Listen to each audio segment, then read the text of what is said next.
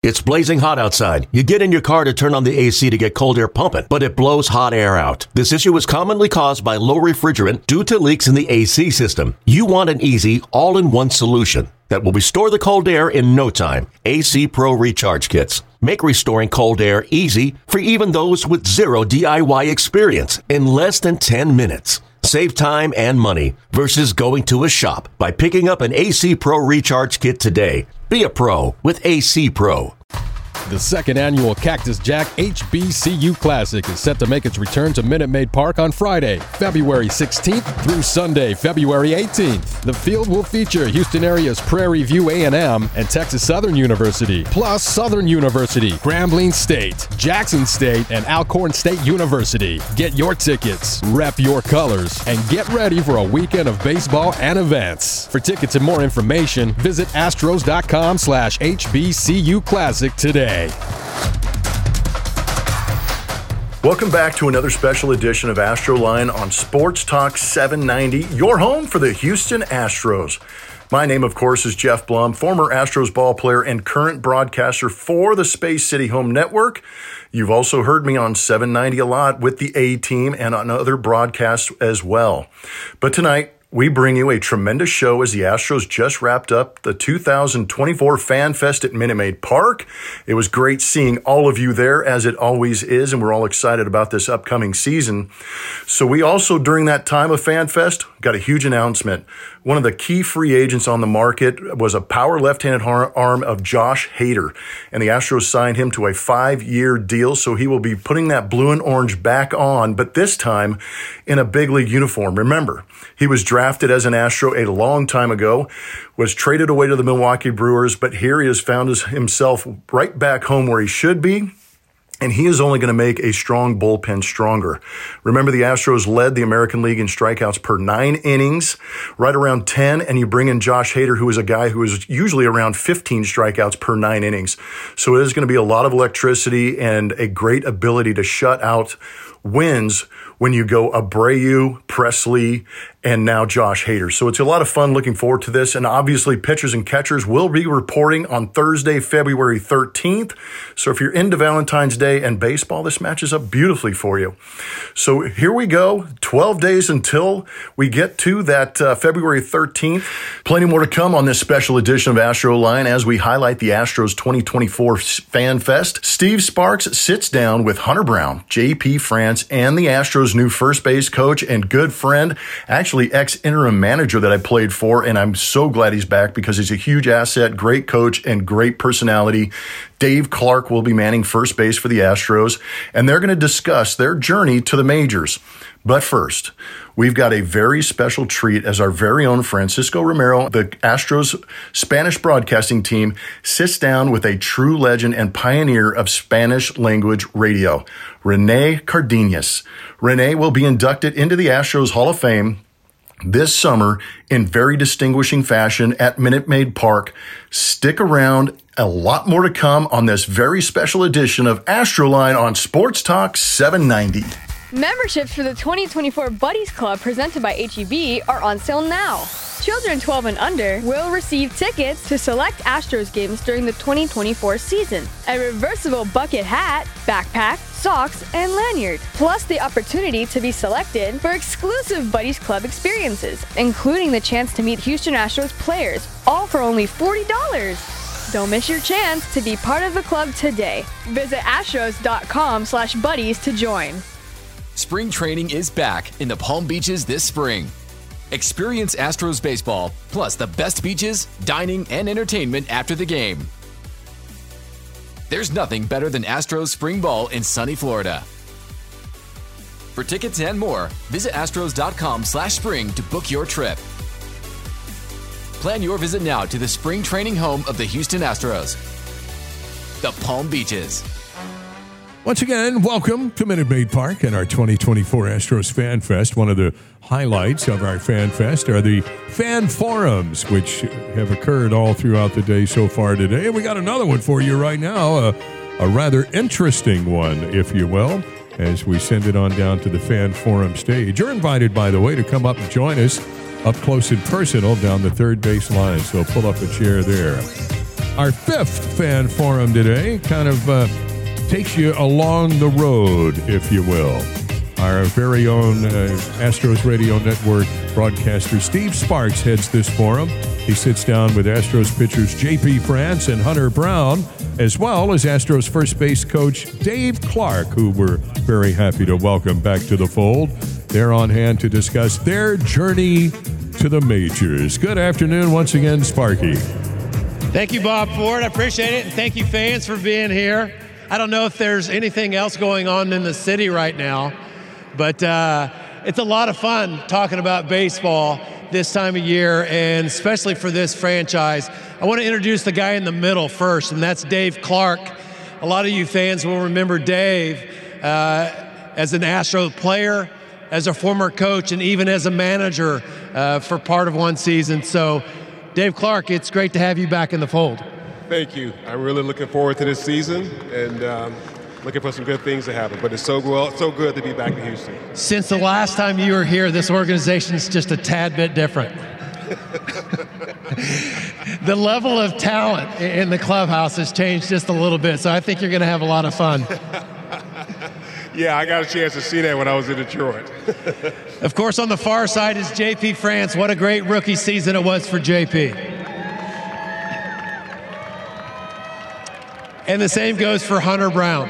So these two guys uh, are the future of this team's rotation, and this team's really going to depend on these guys, just like a Kyle Tucker or a lot of these guys we've watched is progress, get better each and every year, and it's going to be no time before you guys are the salty veterans uh, in that clubhouse, and guys are looking to you. I want to ask you, I'll ask you first, JP. You spent a little while in the ma- in the minor leagues. Uh, I know a little bit about that. I spent 10 years as a minor leaguer. It's a grind, and you don't know if you're going to get to the big leagues. You don't know if you're good enough to pitch in the big leagues, or at least you're not sure. What was it like for you working your way up through the organization? Yeah, it was uh, it was definitely a grind for sure. I didn't um, quite meet that 10 year mark that you did. I had six, but um, no, grind's the perfect word, man. Like I've told people before, in in 2019, I, I about hung them up because I was struggling. I didn't know where I fit in with the organization, and um, that's that's got a lot to do with my wife. She she kind of drugged me back down, um, calmed me down. So after that, um, we obviously had that COVID year. So I was like, okay, this could go one or two ways. Um, I could make the most of this and kind of revamp everything, or just kind of say, okay, we'll figure stuff when spring training comes back the next year. Um, so I feel like I took really good advantage of that. That was one of the best things that happened to me. And then the rest is history. I was able to revamp my whole mechanics, what, what everybody sees now. Nobody kind of knows how I used to pitch before COVID. Um, so yeah, it was definitely a grind, a lot of work, but it definitely paid off and was more than I ever could have hoped for last year. Dave, when he's talking about making wholesale changes almost as a minor leaguer, and you've coached a lot of minor leaguers, you played in the minors, you played in the majors. How sure are you that you're making the right changes? You never really are certain, are you? You, really aren't. You know, things change from day to things change from day to day. You know, it's a mental grind, physical grind. I just looked at it this way. It just makes you tougher. It makes you want even more. And as a coach, how do you earn the trust of a player to make those changes and, and to trust in those? Let them play. I just let them play. Let them be themselves. Don't mm. try to put too much pressure on them put them in, uh, uh, in places where they have success. Talked to Hunter Brown, and he went to Wayne State, and it's a little university just on the outskirts of downtown Detroit. And the Astros signed you, and I remember when they signed you, they were talking about some of the numbers. Analytically, they liked a lot of the things you did. Did it take a while for you to buy into what they were telling you, or did you already know you had some talent? Um, well, I had heard about how good the Astros were at developing talent Um, and then once I got got my foot in the door and got you know a chance to see all the analytical stuff and the videos and things like that, I mean, it was pretty easy to buy into the into the changes that they wanted me to make. But like you said, you know, I knew I, I had some ability, and I was just trying to capitalize on that. JP, when you're coming up through the system with the Astros, I would imagine you're looking and saying, man, they've got so many stars on this team and they're in contention every year. How am I going to fit into this? How do you not let your mind wander? Absolutely. Because um, obviously, as everybody knows, when you have a good organization or a good major league club, um, if nobody's struggling, nobody's going down, that means nobody can go up. So I think for me, the biggest change I had mentally was just control what you can control. Um, when you start focusing on all the stuff that, that's out of your reach, the, the guys in the front office, what other guys are doing, you when you start focusing on that, you start driving yourself nuts, man. Um, so just being able to control what I can control, it's definitely helped me out a lot more. You hear a lot of players say that, Dave. It's like okay, I, I, can't let all this outside noise get into my routine or, or, what I'm trying to accomplish. How do you do that as a player? When, when, you were a player, how did you go about your business and not worry about what other teams and what other players were doing?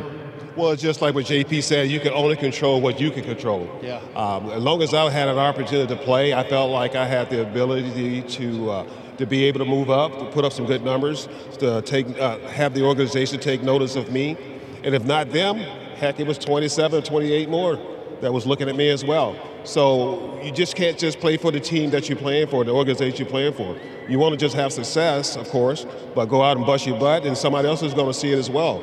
Because at the big league level, we know that's always trades, and sometimes you can be involved in a trade. So if you go out and take care of the things that you can take care of, good things will happen. I want to ask you this, and I experienced this, and I, I hit a wall my rookie year. I mean, I, I hit it hard, and I don't know how you guys push through those walls. And, I know you don't have any other choice but just to go out there and grind it out. But the major league season is a month longer than the minor league season, and you throw a lot of innings, you throw a lot of pitches, a lot of workouts, a lot of bullpen sessions. What did that last month feel like to you this year in your first year as a major leaguer? Yeah, I mean, I think it was, um, you know, just kind of accumulation of the entire year. Like you said, the travel, all the workouts, and things like that. And obviously, it's um, like an uncharted territory for you. So it, it, was a new thing for me and something that I had to uh, just work through and, you know, rely on my teammates, coaches, training staff to, you know, try and be ready for the playoffs too, because you know we were we knew we were a playoff team, and you know then I ended up getting slided to the bullpen, and you know that that kind of helped me too, because you know it took a little bit of the weight of like, hey, I need to go six, seven innings tonight, so I just need to be available and, and give my best for as long as I can. JP, uh, whenever you're pitching in a game and things are going well early on, how do you go out there? Say if you give up three runs in the first inning you know, you've built yourself up for five days to try to get, you know, a great outing, and things don't go well in the first inning. How do you go about giving the team another five or six innings uh, of goose eggs to, to try to get them deeper in the game?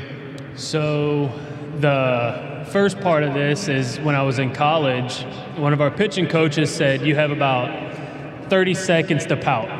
And then once that 30 seconds is up, That's you got, You got to get over it. Yeah. Um, and then once the inning's over, get back in the dugout. I'll go and do my 30 seconds or whatever I have to do, and then just tell myself, look, it's over with.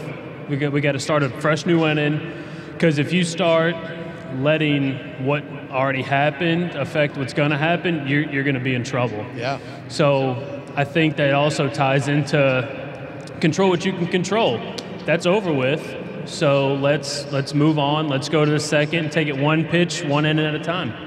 I like the fact that I mean he gives you those 30 seconds though. Yeah. I mean that's yeah. almost therapeutic in itself, isn't it? Right, right. Hi, Dave. The, the game's changed a ton, and a lot of it for the good, and a lot of it's just different. But what have you seen in the way the game's played now that's big time different from when you played? Well. it's so much, like you said. Uh, I think more so the numbers are magnified Yeah. or looked at more so than before.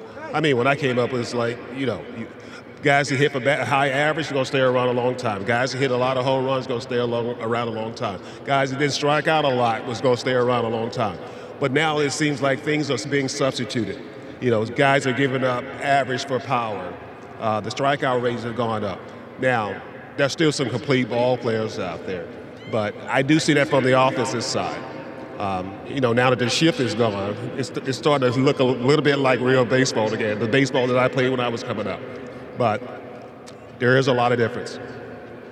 For you, Hunter, I mean, coming through this game, and a lot of people don't have maybe your stuff, you know, or the, or the ability to strike people out at the rate that you do. How do you fall, or how do you make sure you don't fall into that uh, trap of trying to strike too many guys out? Are you trying to make guys swing and miss every pitch? Are you trying to get soft contact? How, how is it going? How does it play in your mind? Well, I've never seen anybody strike out somebody before they got to two strikes. So really, until you get there, you know, a swing and a miss really isn't. You know, it's the same as a foul ball before you have two strikes. But at the end of the day, I mean, it it kind of dictates based on the game. You know, if you know, if, say there's a guy on third with less than two outs, you probably need to get that strikeout. Or, you know, if there's guys on first and second, one out, you're probably looking for a double play. So all that kind of dictates, but yeah, I mean, I do love striking people out, and that is that is a goal that you know, as a pitcher, you're trying to do. A lot less risk when you strike them out, right? You don't have to worry about your defense or anything, uh, or guys hitting them where they're not. JP, what have you learned as a major leaguer this year that you never really learned throughout the minor league system? Do does anything stick out to you? Don't make a mistake. Uh, um, in, in AAA, if you make a mistake, you can probably get away with that a little more. But with with these guys and the talent up here, if if you make a mistake, for the most part, it's from what I've, I've experienced is that it's going to get hit far or hard. Um, so just being able to mentally lock in every single pitch and try to execute to the to the best of my ability. Dave, what was it like for you when you were playing in the big leagues to face somebody that was maybe somebody you looked up to a lot before you got to the major leagues? Maybe you faced a future Hall of Famer.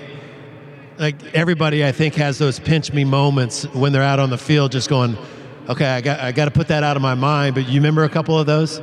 Yeah, it did happen. Uh, when I first got to the big leagues, I, I mean, I grew up uh, idolizing Reggie Jackson, and I got a chance to play against Reggie his, last couple years uh, as a player. But it was a situation where, okay, yeah, I love Reggie as a player, but I'm competing against Reggie today. So I got that out of my head right away. You know, I'm, I'm playing at that particular time with the Cleveland Indians, and he's with the California Angels. So I wasn't playing against Reggie, I was playing against the Angels, so I had to get that out of my mind and just go out and do what I can do to help my ball club with. So you get over that awe moment and just go back to playing baseball. Hunter, did you have any of those moments? Have you faced a player or two where you're just going, maybe Miguel Cabrera, somebody who played in your hometown of Detroit, guys like that that you faced? Yeah, I mean, I didn't get a chance to face Miggy, but you know, seeing him on the field and watching him, it did bring out that that little kid in me. You know, especially when uh, we finished the year or towards the end of the year in Detroit, and um, you know they had all his milestones number on the on the outfield and stuff like that. So um, it was really special, but I just really wanted to win. So you know, I was kind of hoping he got out a couple times. What was it like in the minor leagues for you? I know you're married, you have a baby now, you've got one on the way, JP, but you don't get paid a lot of money. The travel's not as nice, certainly not as glamorous, but going through the minor leagues, tell everybody what that's like. It's a little lonely sometimes, and it's a little tough, but uh, it's baseball still, isn't it? Yeah, it's still it's still baseball, but to have that support system, you got little man running around. Um, it definitely, it almost calms me down, but it gives me more of a purpose. Like, okay, there's there's more to life than just baseball. Like, it doesn't matter if I have a great game or if I had a terrible game, Liam was just big smiles, ear to ear, just happy to see me. So it definitely made my focus shift more towards family, but that also gave me a, more of a purpose to, okay, let's lock it in, let's let's get the job done so we can get to that end goal of getting up here. So for me, by having a wife, baby, and, and little one, it's definitely helped me out more than stressing me out by having something extra off the field. We'll be back with more of Astroline Fest at Minute Maid Park in the middle of January. Hear all that happened there right after. Another day is here, and you're ready for it. What to wear? Check. Breakfast, lunch, and dinner? Check. Planning for what's next and how to save for it? That's where Bank of America can help. For your financial to-dos, Bank of America has experts ready to help get you closer to your goals. Get started at one of our local financial centers or 24-7 in our mobile banking app.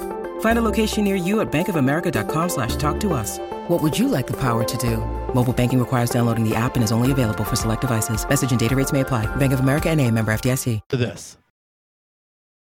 Dave Clark as an Astro player – as a former coach and even as a manager uh, for part of one season. So, Dave, did you find that? I mean, when you were having kids, when you were playing baseball, did it help you to focus a little more at the ballpark because you got to take your mind off of it for a little while? No doubt about it. Uh, it it's, it's like, you know, you're not just playing for you anymore. You're trying to support a family now you know, I wanted my girls to grow up and have the best of the best. And I knew that in order for me to do that, it was going to be me being a breadwinner and going out and just doing what I what I do best. That's play baseball and, and hopefully get a chance to play at the big leagues. And I was lucky enough to, to do it and stay up there for a long time. But it's not easy, I can tell you, when you're in the minor leagues and having kids.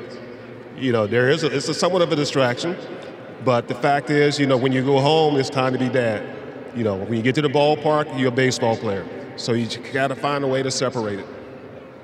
Hunter, did you find it uh, with the major leagues, in the major leagues, that the travel is a little bit easier?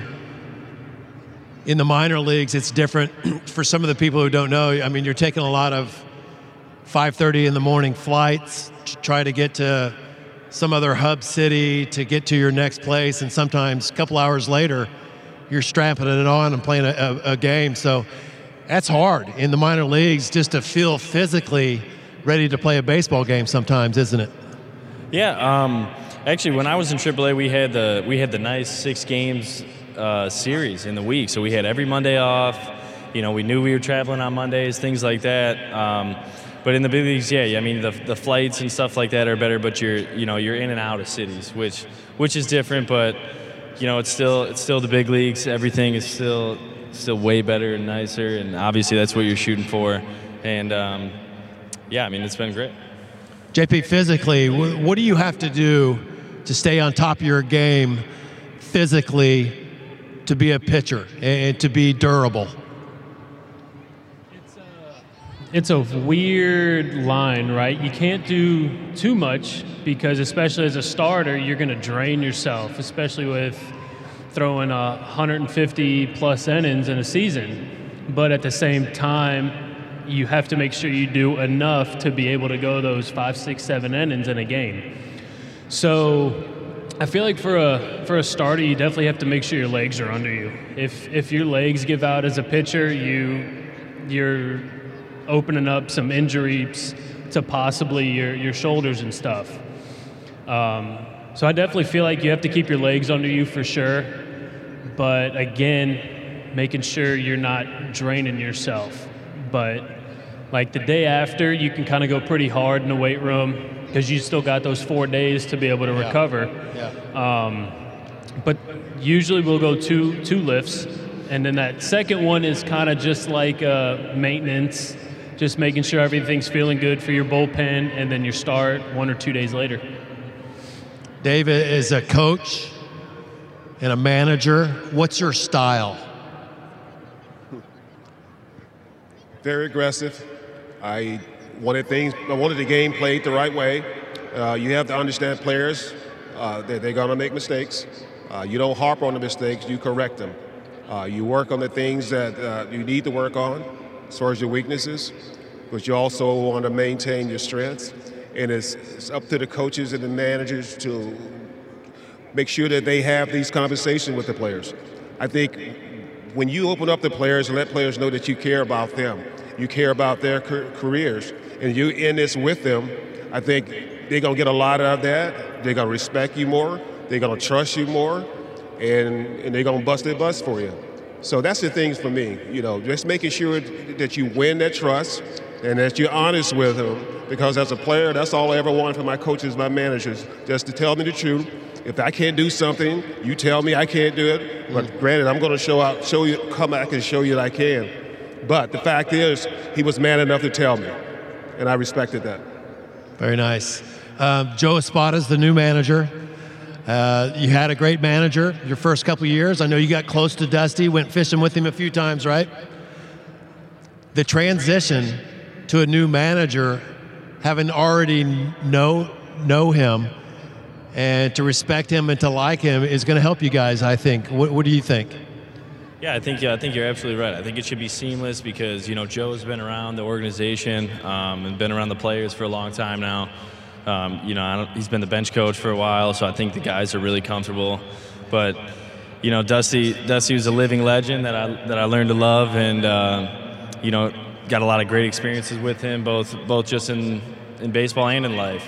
Um, so you know, I'm looking forward to expanding my relationship with Joe and, and playing for him.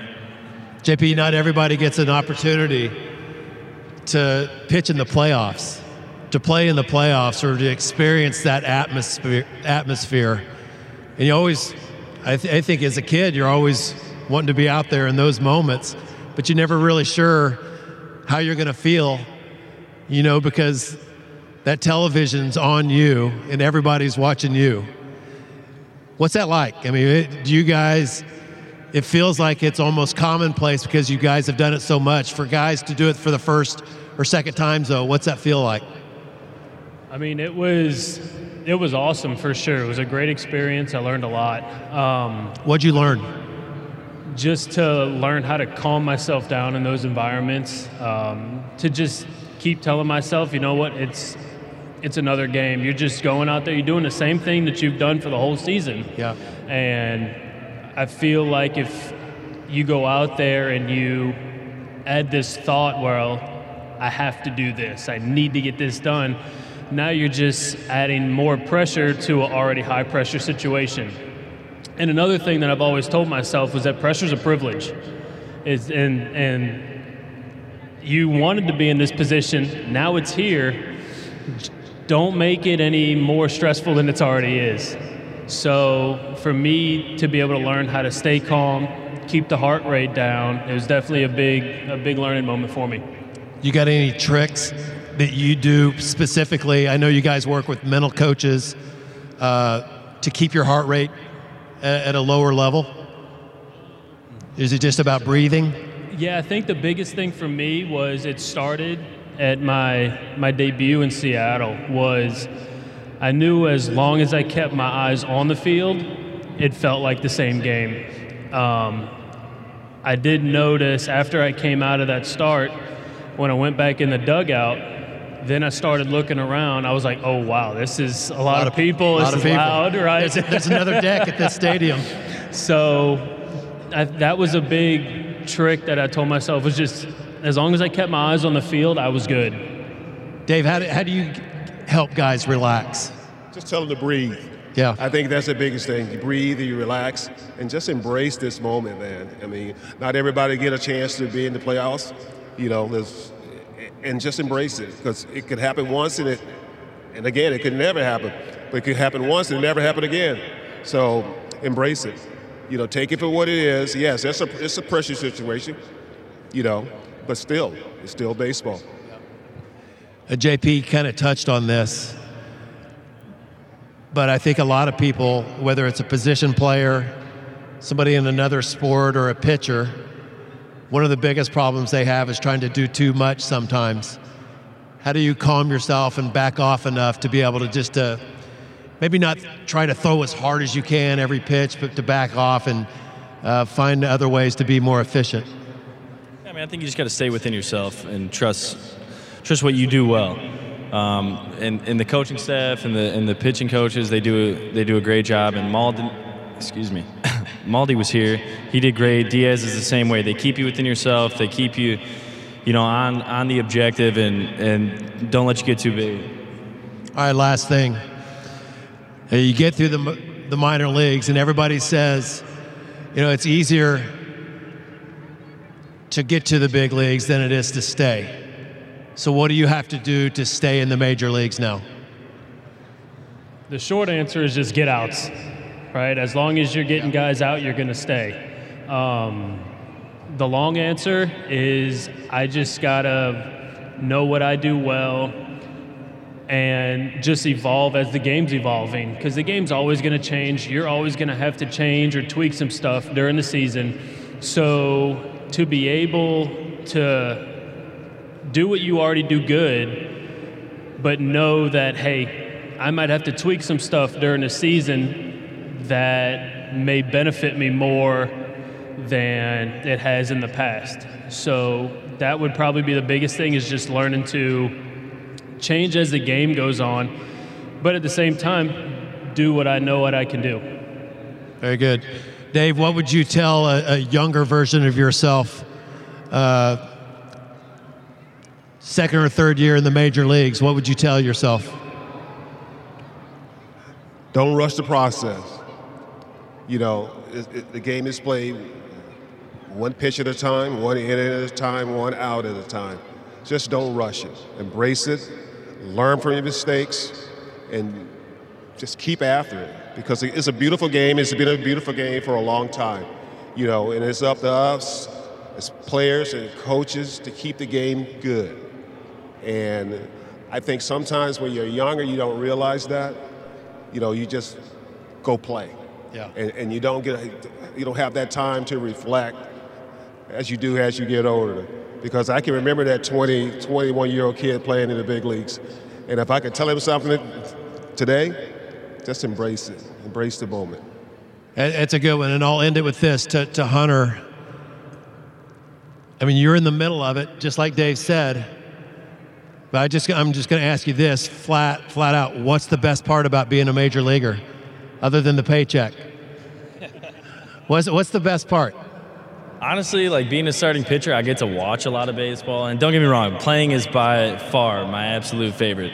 But to be in the dugout and see guys like Jordan and you know Altuve, and I mean the list goes on and on. But getting a chance to watch these guys day in and day out, I mean it's still there's still that fan in me that really enjoys it. And I'm going to the big league ballpark every day. I mean, it doesn't get better than that. That's right. Doesn't get any better than that. Hey, let's let's give these guys a hand. JP France, Dave Clark, Hunter Brown. Uh, a long journey to the major league sometimes, but it pays off. Uh, congratulations to you guys, and thanks for joining us. Appreciate it, man. Thanks, guys. Share the excitement of Astros baseball all season long with 2024 Astros season tickets. When you buy season tickets, you lock in access to 2024 opening day tickets versus the New York Yankees, postseason tickets, and every game in between. That's all the plays, all the giveaways, and all the excitement. All live from your seats at Minute Maid Park. For all the great benefits of being an Astros season ticket holder and to secure your seats, visit astros.com slash season tickets or call 713-259 8402 today. As a reminder, you can visit the Astros Center Field team store for the latest and the best Astros gear in Houston. From jerseys and caps to authentics and collectibles, the Centerfield team store has all fans covered. It's located at Crawford Street and Congress. The Astros Centerfield team store open Monday through Saturday. Check out astros.com slash team store for hours. Then plan your next visit to Minute Maid Park and the Astros Centerfield Team Store. Hello, everybody. Welcome to a special edition of Astroline. My name is Francisco Romero, alongside Alex Trevino. Welcome to Astroline. First of all, Alex, how are you?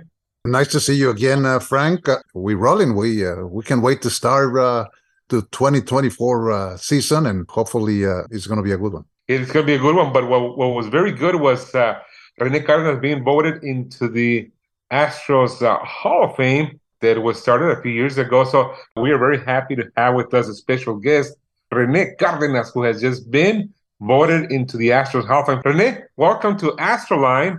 Uh, congratulations on being voted, getting inducted into the Astros Hall of Fame. How are you? How's that feeling? Uh, we saw you during FanFest. How are you feeling right now as the new member that has been voted in for the Astros Hall of Fame? Francisco and Alex, a pleasure to be talking to you fellas. I am very glad and very happy that, that you two are here. The time that I spent on the festival was just fantastic. I love it. Everybody was happy. Everybody was just singing and congratulating everybody and hugging everybody. It was like a brand new day. I thought it was in I thought it was in glory. Tell us how you got to this point. You were you've been a trailblazer. History in the making with Rene Cardenas. You were the first Spanish broadcaster ever to be hired full time by a baseball team. How did that happen? Uh, you're from Nicaragua, but tell us how you got to be the first Spanish broadcaster in a Major League Baseball team. Well, I was living in Los Angeles when I uh, decided to talk to a radio station in Pasadena, California, KWKW, about broadcasting the games in Spanish to almost 2 million Spanish speaking people in the city of Los Angeles. Now that the Dodgers were just coming from Brooklyn to the uh, city of Los Angeles.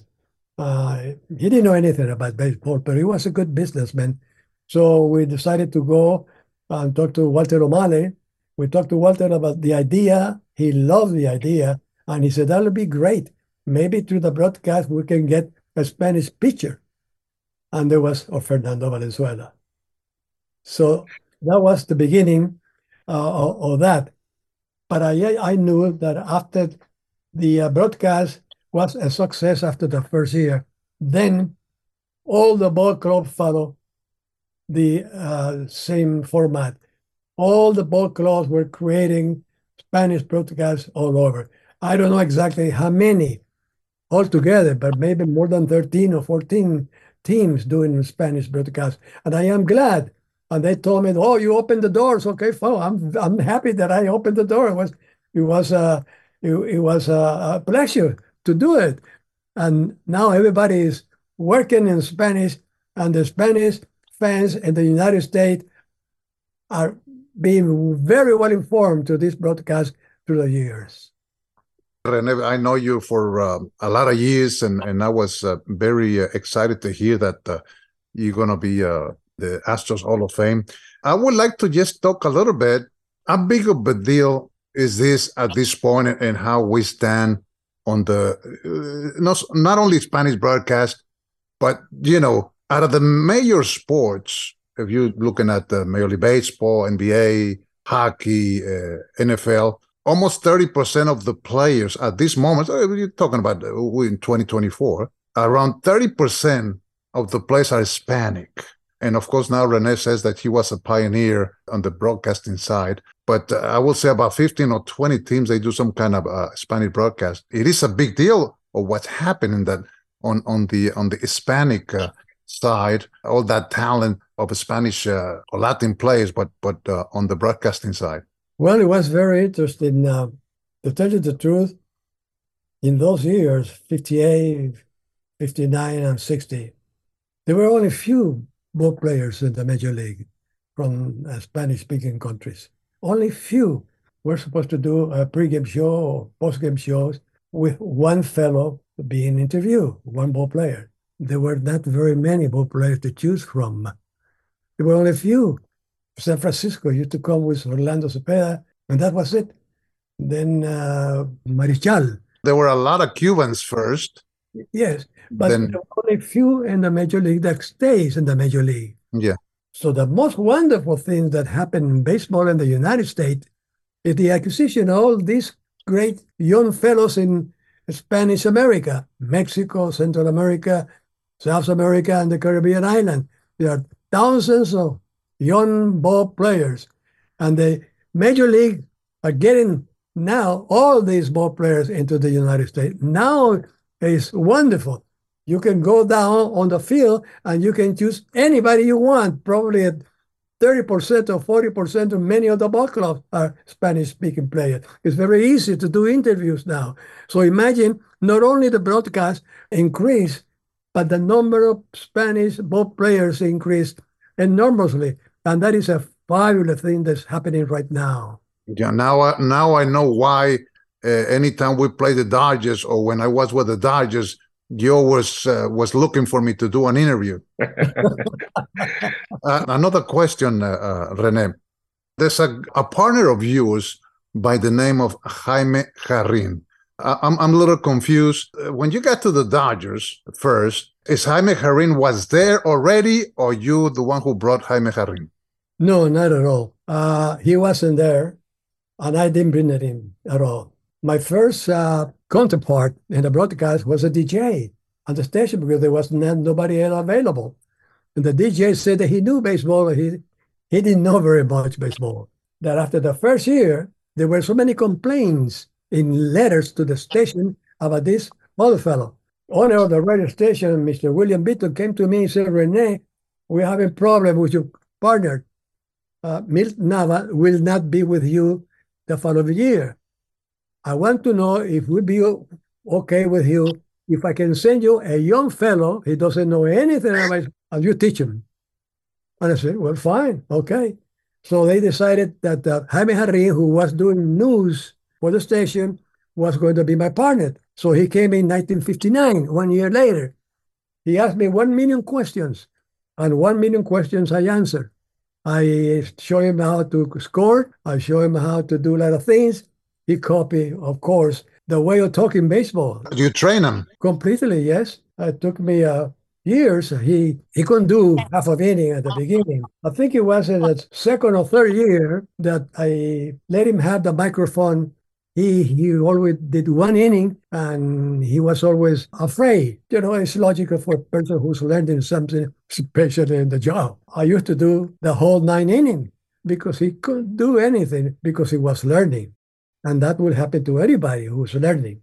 I left the Dodgers after four years, and then I named the fellow who followed me for 10 years until that fellow died.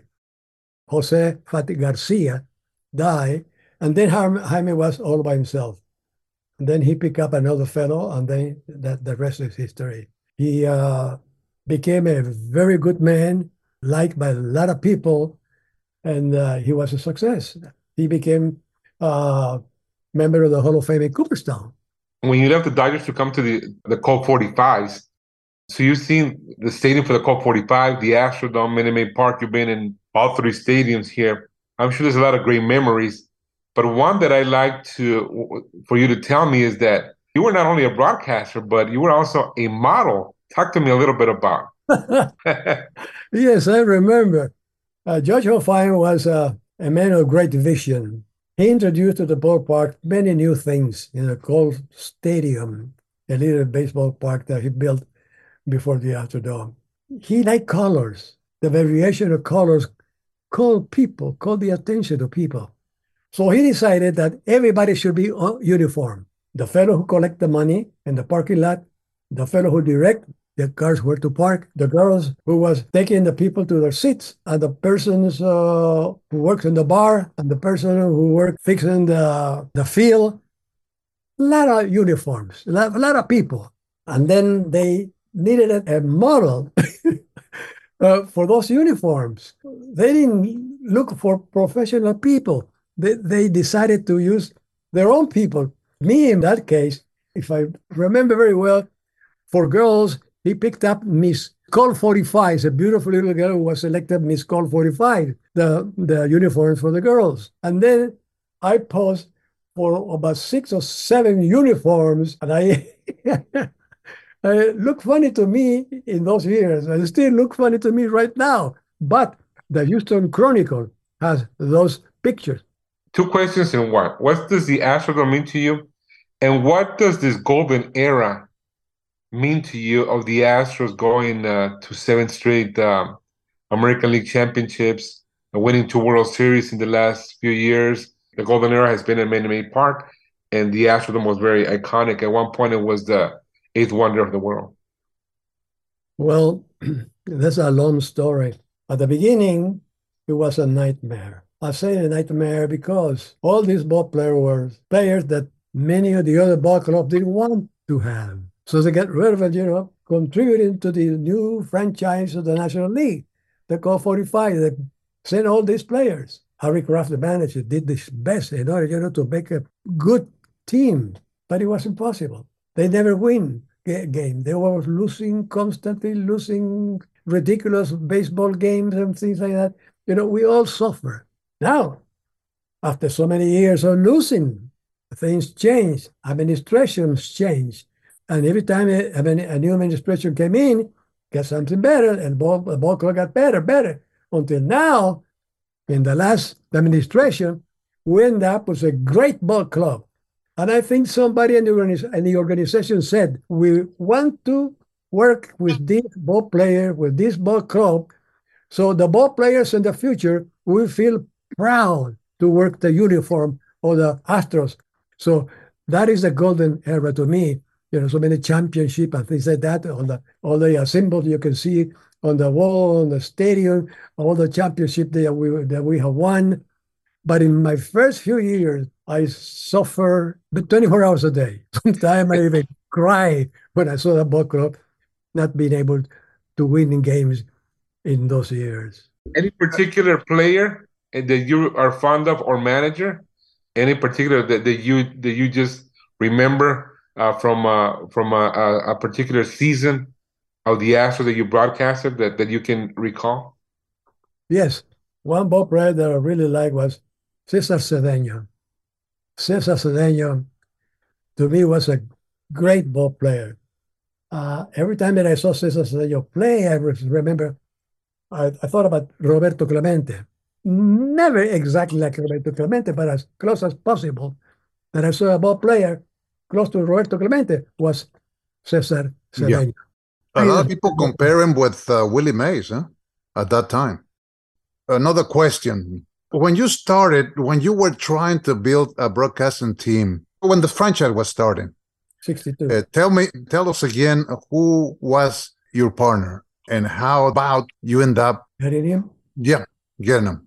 Well, after I decided to accept the proposal from Judge Hofheinz to come from the Dodgers to the Colt 45s, he said, I'm very busy as you see me building a stadium, doing a lot of things. Your first task, since that you're working for me now, your first task will be uh, look for your own partner. If you have any problems in the process, please let me know. I said, fine. So immediately I thought of this gentleman that I had met in the Winter Ball in Nicaragua because I used to go to work to broadcast Winter Ball every year after the season in Nicaragua. He was from Cuba. He was the dean of the announcers uh, in Havana, Cuba. And there was a revolution in Cuba, so he escaped from Cuba into Venezuela, and he went to work as a broadcaster with the Caracas Baseball Club. I know the I know the owner, you know, Oscar Prieto. And then uh, I was looking for him and I said, I understand he's working for you. Yes, working for gave me the telephone number. I called Orlando. I offered him the job. He said, Yes, I'd love to come to work for you guys, but my pass, my Cuban passport is old. My working American working visa is also not good anymore, and uh, I am as a refugee here in this country because they are very nice and they are taking me, but I cannot go anywhere with that passport. Like, okay, I said, stay there. So I told Judge Hofheinz, this is the problem I have. He said, turn around to his secretary. He said, call the Blair House. In those years, 1962, I did not know what the Blair House was. But later on, I found out that's where the vice president of the United States lived in Washington. So he said, uh, I want to talk to Lyndon. In a few minutes, Lyndon Johnson, the vice president of the United States, talking on the phone to Judge Hofheinz. They talked, you know, business uh, and politics, because I believe Judge Hofheinz was a great help to the campaign of Lyndon B. Johnson for vice president. And then he explained the same story to, to Mr. Johnson. And he said, okay, tell Orlando that Johnson tell Hofheinz, tell Orlando to go tomorrow to the American Embassy about 10 o'clock in the morning and bring all his papers. Two days later, I was at the Hobby Airport here in Houston waiting for Orlando. He entered to the Golden Gate, the United States. He was a great announcer with the Houston Astros for many years. That's a great story. you'll be inducted in the Hall of Fame in, in August. Also, you and Alex broadcasted games, and you also called Alex's game when, when he was with the with the Dodgers. I know Rene who since late seventies, and of course uh, we've been friends for that long. Rene, you've been living in Houston all your life eh? since since you came. Uh, what that uh, early sixties? Am I right? In 1962, I came uh, to work for the Houston Colts. Yeah, when you were with the Dodgers, you would go back and forth then. Yeah. Oh yes. Uh, yeah, and stay in Houston. My family grew up here in Houston. My kids grew up in Houston, loving Houston, become Texans, and then my wife loved Houston. I love Houston, and we have been staying here since 1962, and we'll stay here forever. Well, Rene, thank you very much for joining us in Astroline, the special edition. And no, we will see you in, in August during the induction into the Hall of Fame. And that's going to do it. Thanks again for joining us on Astroline. Always a pleasure having you here and always a pleasure being with you here. Special thanks to Matt Bolts, our radio engineer, and a quick reminder that we'll have more shows live from West Palm Beach, Florida. That's right, beginning on February 23rd. So be sure to come see us at Duffy's Sports Grill on Clematis Street. You can also check out astros.com for other dates and show times. And believe it or not, just 23 days until the spring opener. Robert Ford and Steve Sparks will have that for you right here on 790, while Todd Kalas, Julie Morales, and myself will be calling the action live on Space City Home Network. So make sure you tune in. Don't forget to check out the Astroline podcast for extended interviews and bonus tracks as well. This has been a special edition of Astroline, the official off-season show of your Houston Astros, right here on Sports Talk 790. See y'all later. Come out to Minute Maid Park March 1st through 3rd for the 2024 Astros Foundation College Classic. This three day tournament will feature some of the top baseball programs in the country. Get your tickets and show off your school pride as Texas, Vanderbilt, Houston, Louisiana, Texas State, and defending national champions LSU battle it out at Minute Maid Park. For ticket options and more information, visit astros.com slash college Share the excitement of Astros baseball all season long with 2024 Astros season tickets. When you buy season tickets, you lock in access to 2024 opening day tickets versus the New York Yankees, postseason tickets, and every game in between. That's all the plays, all the giveaways, and all the excitement. All live from your seats at Minute Maid Park. For all the great benefits of being an Astros season ticket holder and to secure your seats, visit astros.com slash season tickets or call 713 259 8402 today. See you later!